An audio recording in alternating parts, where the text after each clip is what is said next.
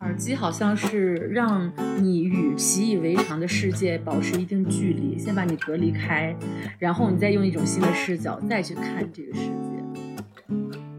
当我们想要让他感觉自己站在悬崖边上的时候，没必要真的给他造一个悬崖。假唱必须是一个 meta performance。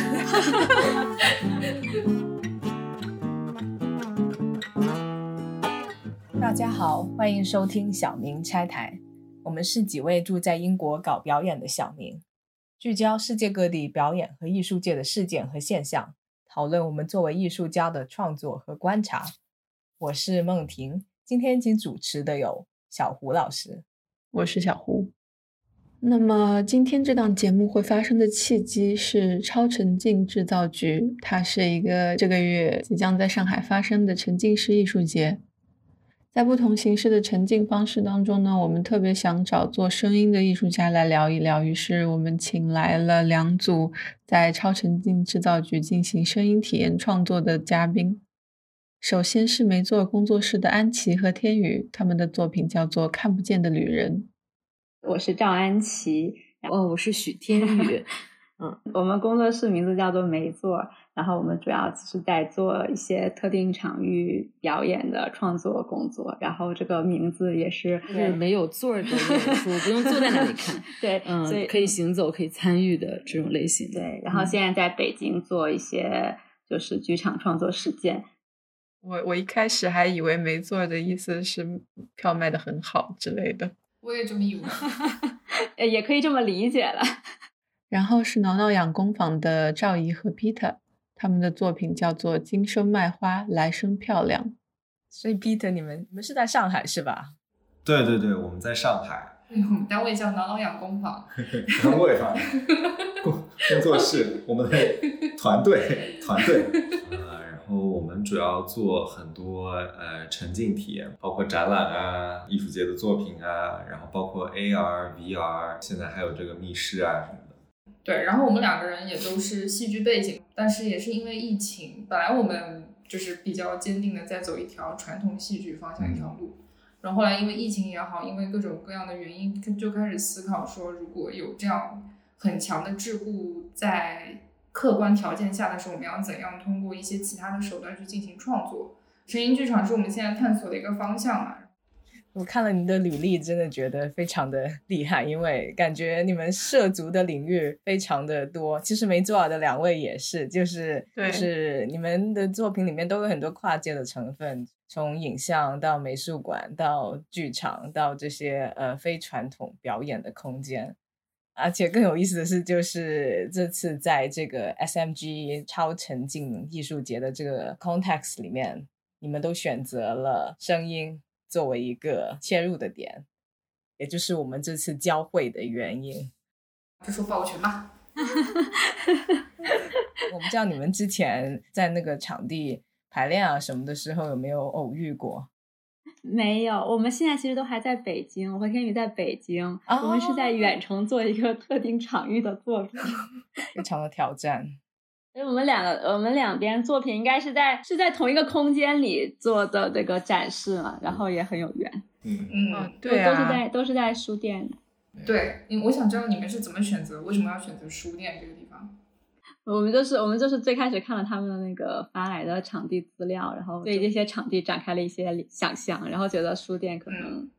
就最有一个画面感和就是能能有能有好多我们感兴趣的议题可以展开，所以选在那进行一些逐个的排查，我们就一个一个捋着捋着过，然后 就是发现最后写到最后，哎，书店这儿一行两行三行四行写了好多个想法，就觉得要不然就就在这儿吧，嗯嗯。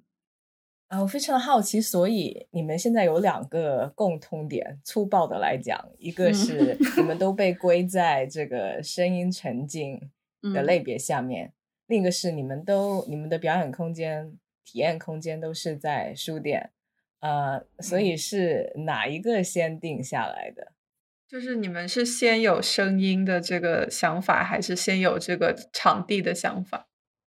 啊，我们是，我们是先有声音，然后再定的场地。我们应该是先有了场地，我们是先有了场地，然后我们是选择了声音，根据这个场地去想它的一个就是一个作品的一个方案的时候，因为之前还呃瞄到了一个呃怎么讲，就是一个咖啡厅还是一个呃餐厅的感觉，当时在那里。湖边的时候，可能那个就更偏视觉呈现一点，故事一点。后来，然后来到书店之后，觉得可能，哎，因为我们毕竟之前也是有过一些声音作品的，所以声音算是我们会使用到的一种技术。那那当时选择这个场地的时候，就觉得，哎，也许这个地方声音会更加合适。嗯，我们当时呃，其实我们一开始就想要多去尝试一些用声音来做的一些体验，包括我们之前的作品也是。所以这个作品一开始的方向就是选择希望能够用声音去做这个事情。当然，场地也是因为就是呃艺术节这边呃丢了很多场地给我们，然后我们也实地有幸我，因为我们在上海，所以有幸 实地去看了一下。对，然后。其实当时还有那个，我们觉得那个也很很有意思，就是隔壁的那个露营店吗？呃，对对对，露营店，就是露营店有好多好多很，就是他们有很多很多稀奇古怪的那种小锅啊什么之类的，对那些东西都就我们觉得都很有意思。当然最后还是选择了选择了书店这个这个建筑。对，因为我们实地去看过嘛，就是。进到书店之后，你会感觉到这个空间是一个特别特别适合故事发生的地方。它的高度，然后包括它那种，就我们选择的那个那个那个场地，其实只有它进门之后那条走廊嘛。那条走廊它的它的宽窄的程度，然后它的陈列，然后它跟就是它的书店的陈设跟这个建筑内部的一些构造本身的一些关联的方式。就会让你觉得这个空间就非常适合发生一些事情，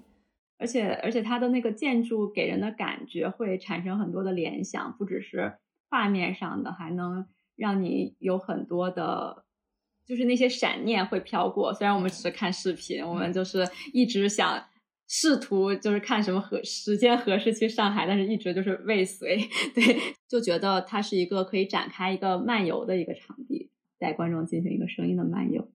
你们之后会有机会去到那里实际装台吗？还是说一切就远程了？是我们是会有现场的演出的，就是我们不只是声音体验，然后也有呃现场的演舞者的表演，然后还有其他的一些嗯表演者的出现。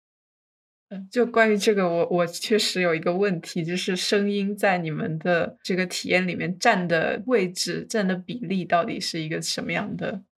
其实是这样的，嗯，整个演出呢，它是一个多种感官的组合的一种感受，它并不只强调声音，但是声音的话，它可以作为一个主线，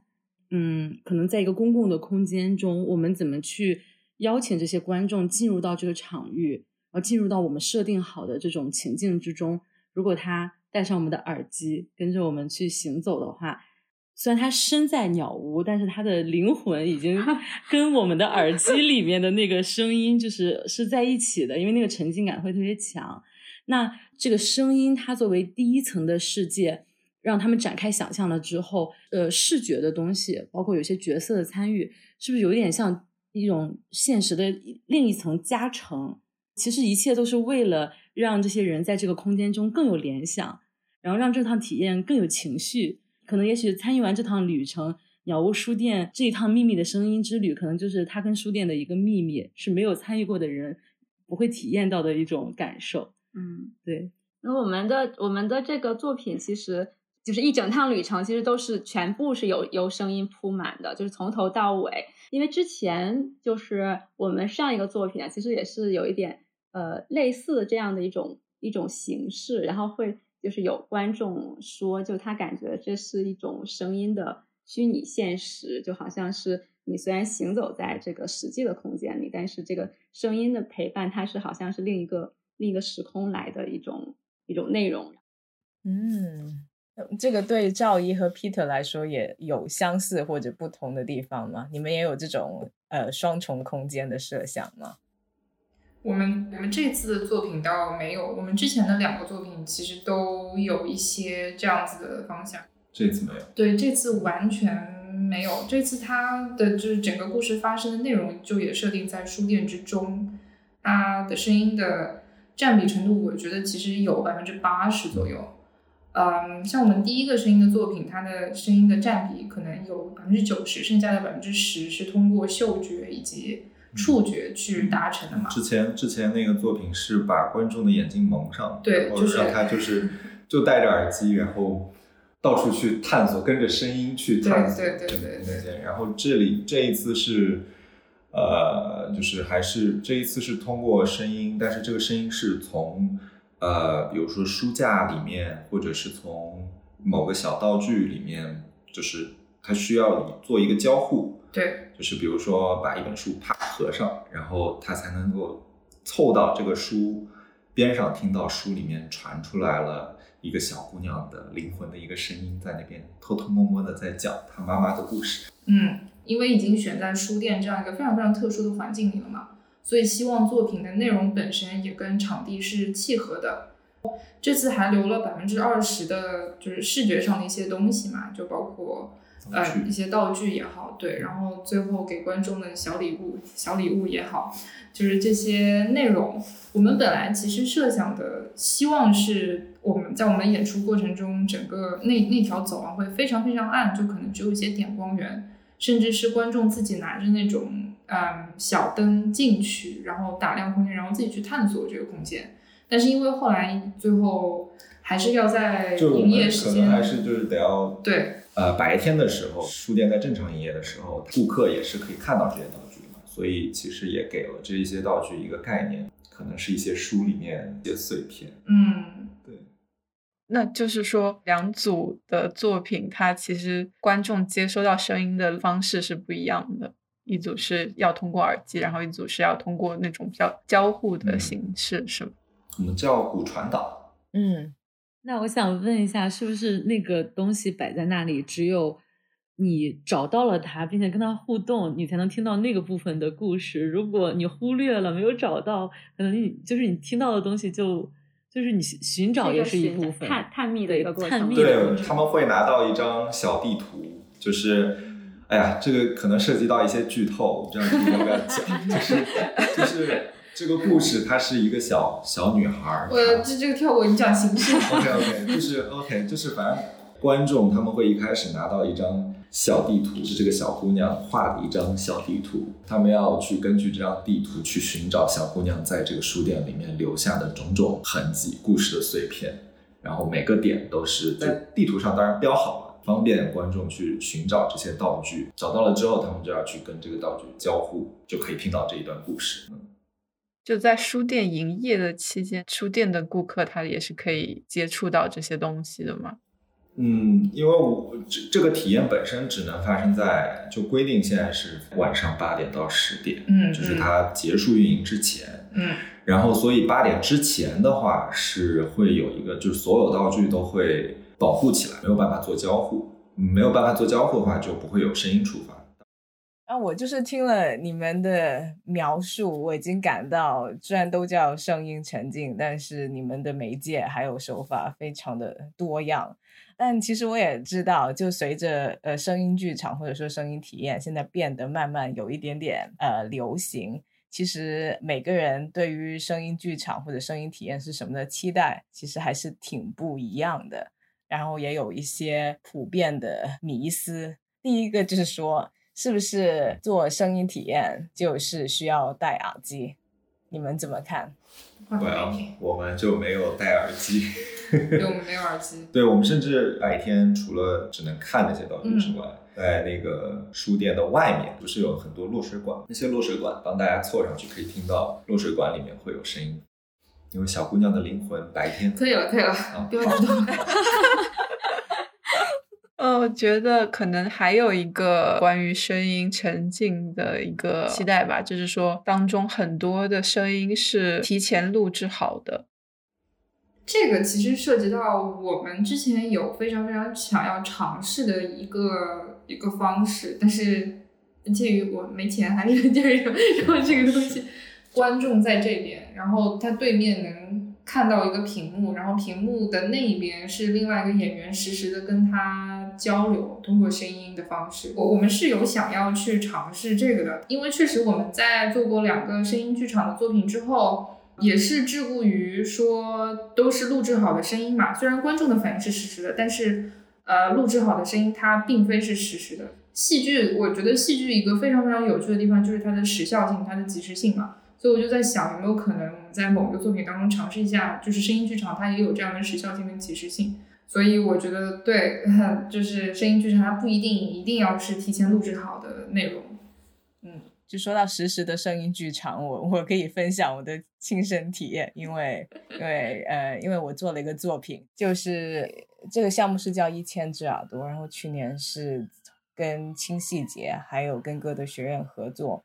国内也做了一轮。啊，但是只限四十场，因为这是一个一对一的声音演出，而且每次都是实时的，每次都是一个观众配一个表演者。嗯，所以在那次做完以后，我们至今也没有找到合适的投资能够再做一次。好像都面临着同样的问题。Anyway，而且。而且有个有意思的事情，就是我当时构想那个项目的时候是啊，二零二零年疫情刚开始的时候吧。当时不是有很多这种线上剧场吗？嗯，然后有很多线上剧场，其实就是把那个旧的录像放一遍给你看。然后我就觉得呃非常的无聊，然后我就很想做一个呃能强调剧场的及时性的东西。但是有趣的是，在演出完以以及跟一些制作人介绍这个项目的时候，他们很多人都无法 get 到这真的是一个实时的演出啊！包括一些观众，他们在呃聆听完、体验完以后，他们会跟我说：“啊，你的这个录音效果很好。”会觉得啊，我这个心血白费的感觉。但是我觉得很有趣了，就是因为他们没有办法看到，所以他们好像会。先入为主的觉得哦，这就不可能是一个现场的东西，扯远了。对，不知道安琪和天宇，你们想不想补充一下？我们到目前其实做的，我们其实大部分做的也都是提前录制的。然后之前也做过一个驻地项目，那个是有一些实时的声音在。对，但是嗯，我觉得在技术上可能那个还没有办法达到一个特别好的一个效果。就就我们目前来讲的话，然后我们那个。提前录制的声音，其实在现场会根据表演者表演的状态进行一些微调。就我感觉有时候自己像一个 DJ 一样，然后就其实是在就是是是预先录制的东西，但是每一场的呃节奏，然后它的快慢，可能有的时候就是。会会根据现场的一个表演者的状态和观众的反应的状态进行这样的一个一个调整，这样。提问，嗯，就是就是你，所以你每次演出的时候你也要都在。然后，那你说的这个就是调整的话，你是说，嗯，就是你可以实时的把它的，就是相当于把它这一段，比如说加快百分之二十吗？还是？嗯，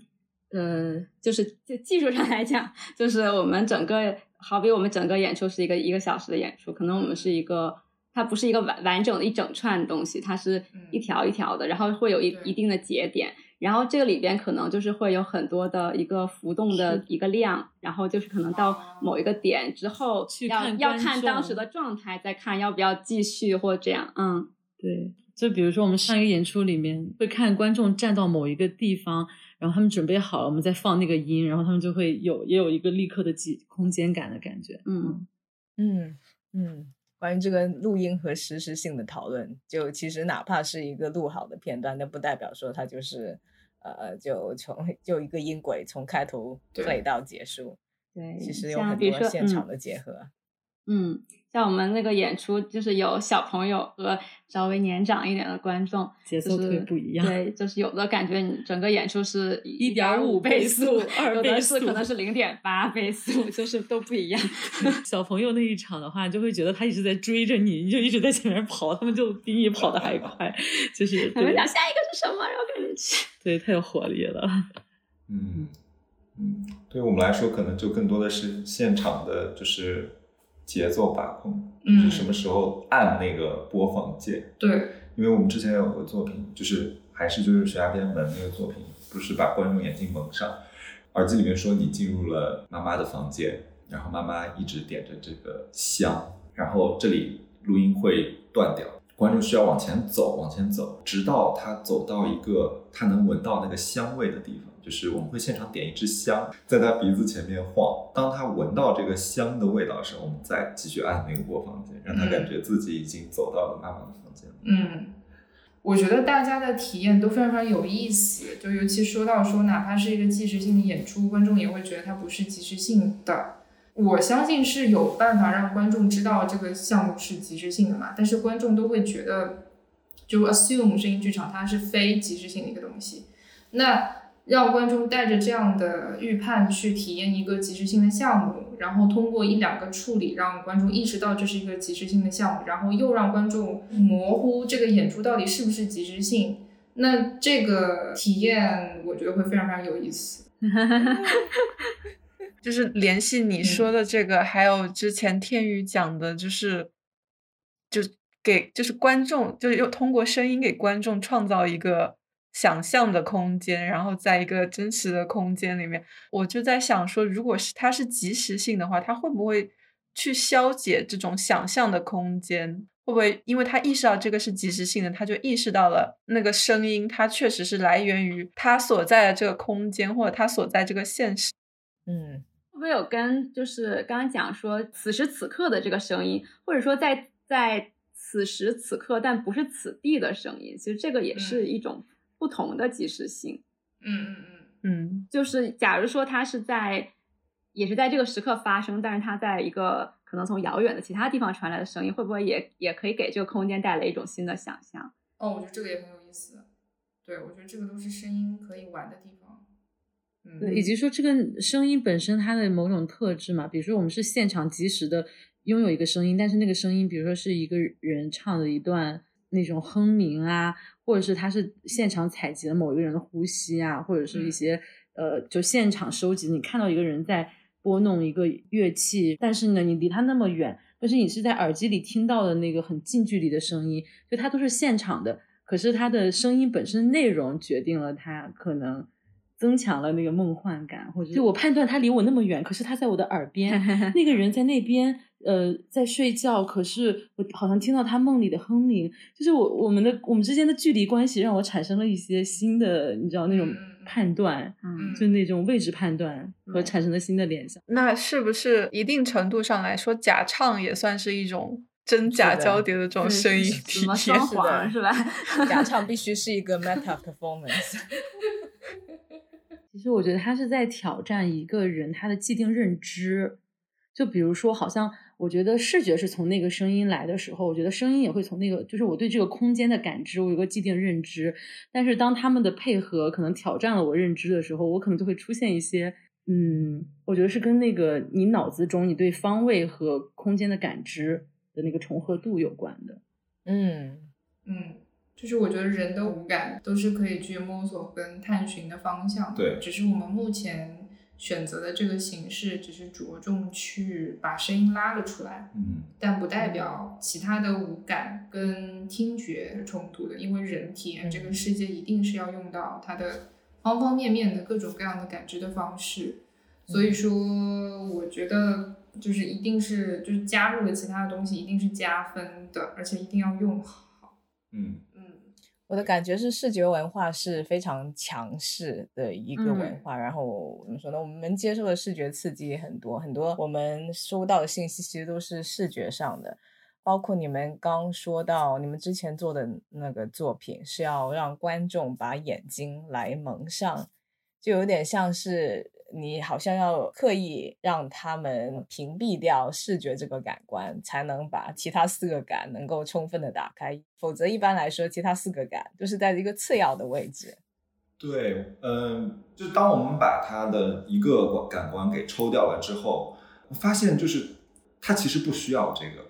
不需要看到这些东西，他可以通过他自己的经验，很多观众可以通过自己自己的记忆、自己的肌肉记忆。去借助我们给他的规则来重现他的整个故事是什么样子的。当我们想要让他感觉自己站在悬崖边上的时候，没必要真的给他造一个悬崖。而且那个那个作品其实也跟内容本身有关，因为那是一个有点悬疑、有点恐怖，嗯，就是有点有点让观众有点不安的一个故事嘛，所以把一个最重要的一个感官剥夺掉之后，我发现观众的体验指数型的上升，那种感觉。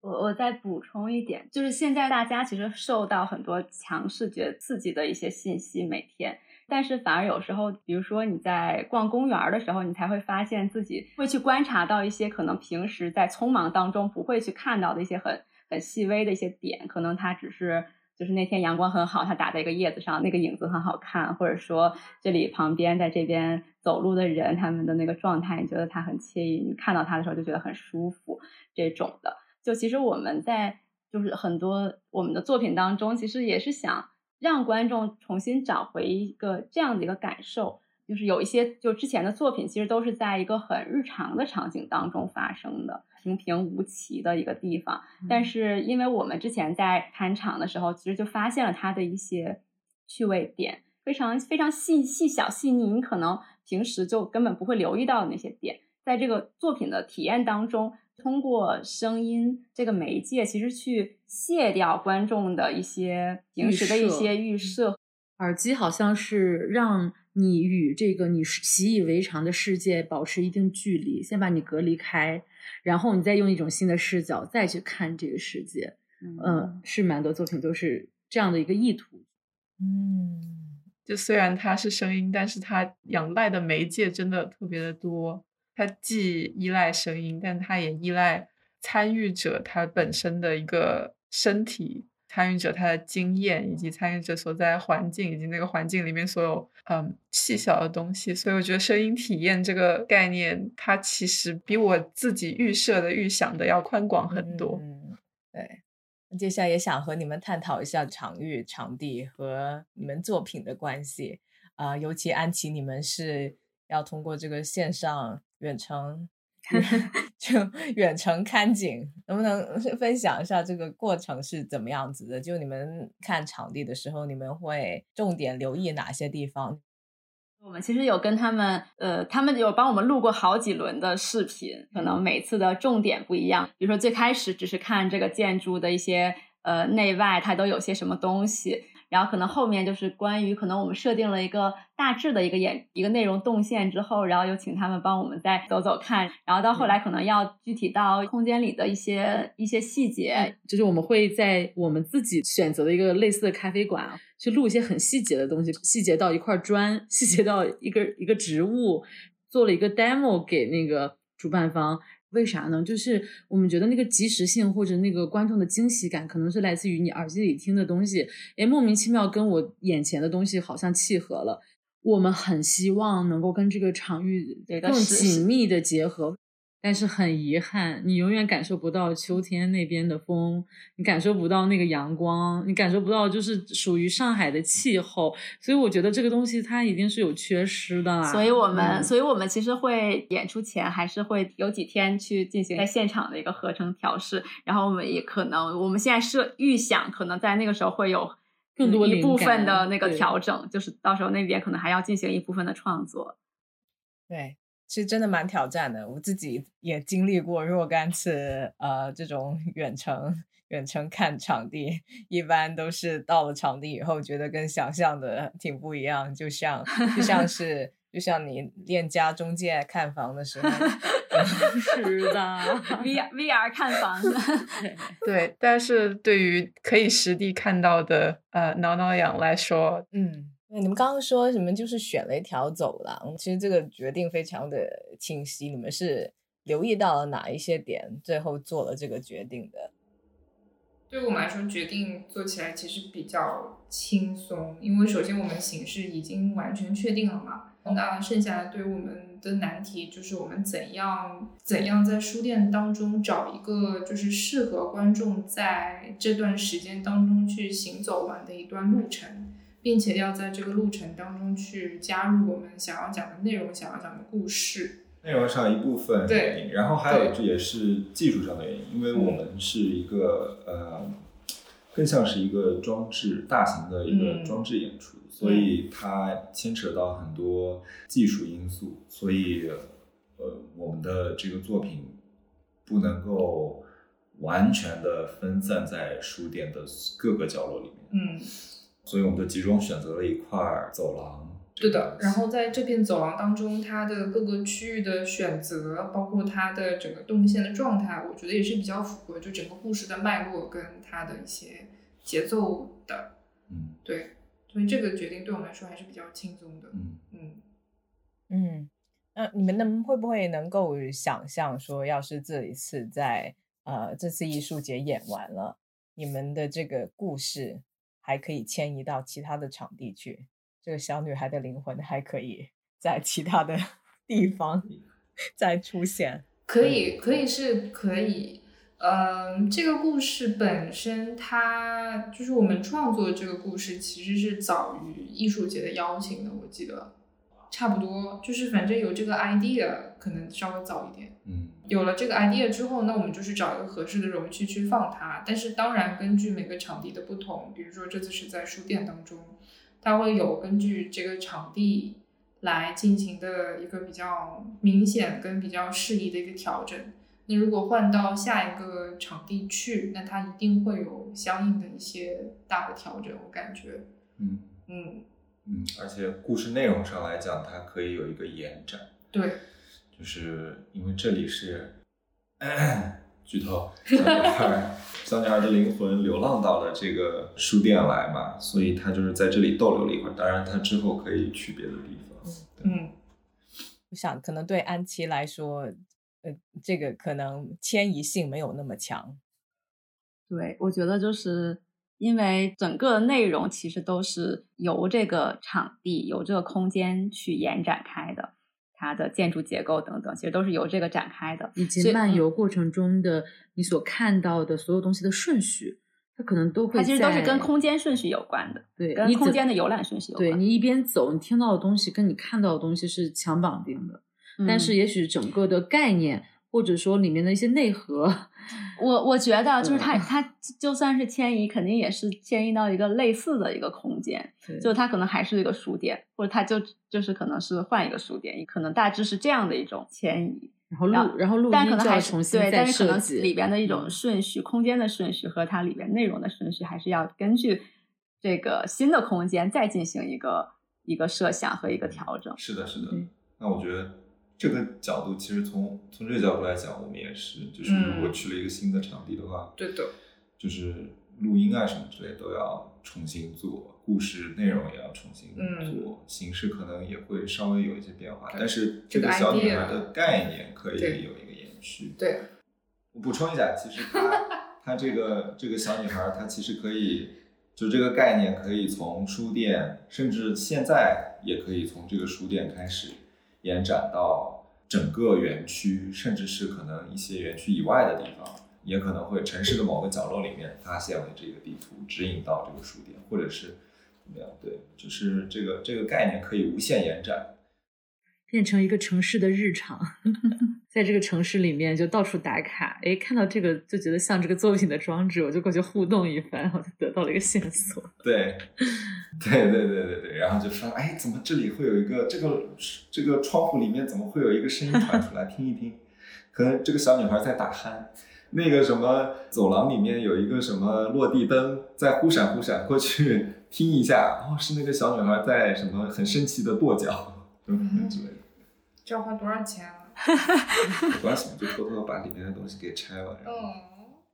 我觉得我们今天录音接近尾声了，最后的最后，呃，据我所知，小胡是打算去上海，如果能够成行的话，是小胡是打算去看这次的 SMG 超沉浸艺术节。能不能请两组各自以比较正式的口吻介绍一下你们的两个作品？演出的时间和地点。好的，好的。呃，由挠挠痒工坊创作的《今生卖花来生漂亮》是一出声音装置戏剧，赋予建筑讲故事的能力，让观众在书店的既定路线内走动，用耳朵感受故事。演出时间是二零二二年十一月十八日至十一月二十七日，在上升新所鸟屋书店，每晚八点到十点，白天来也有惊喜。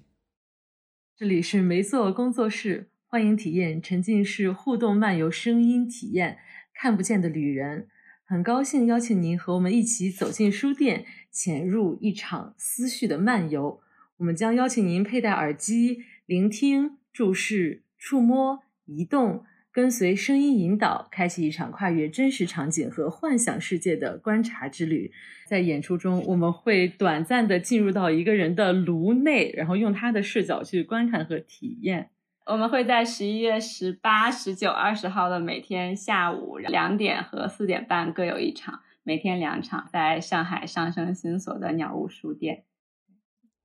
挺好的，挺好的。我觉得节目效果还挺好的。如果没有理解错的话，就是这两个时间上并不冲突，不冲突。今天真的非常开心，能和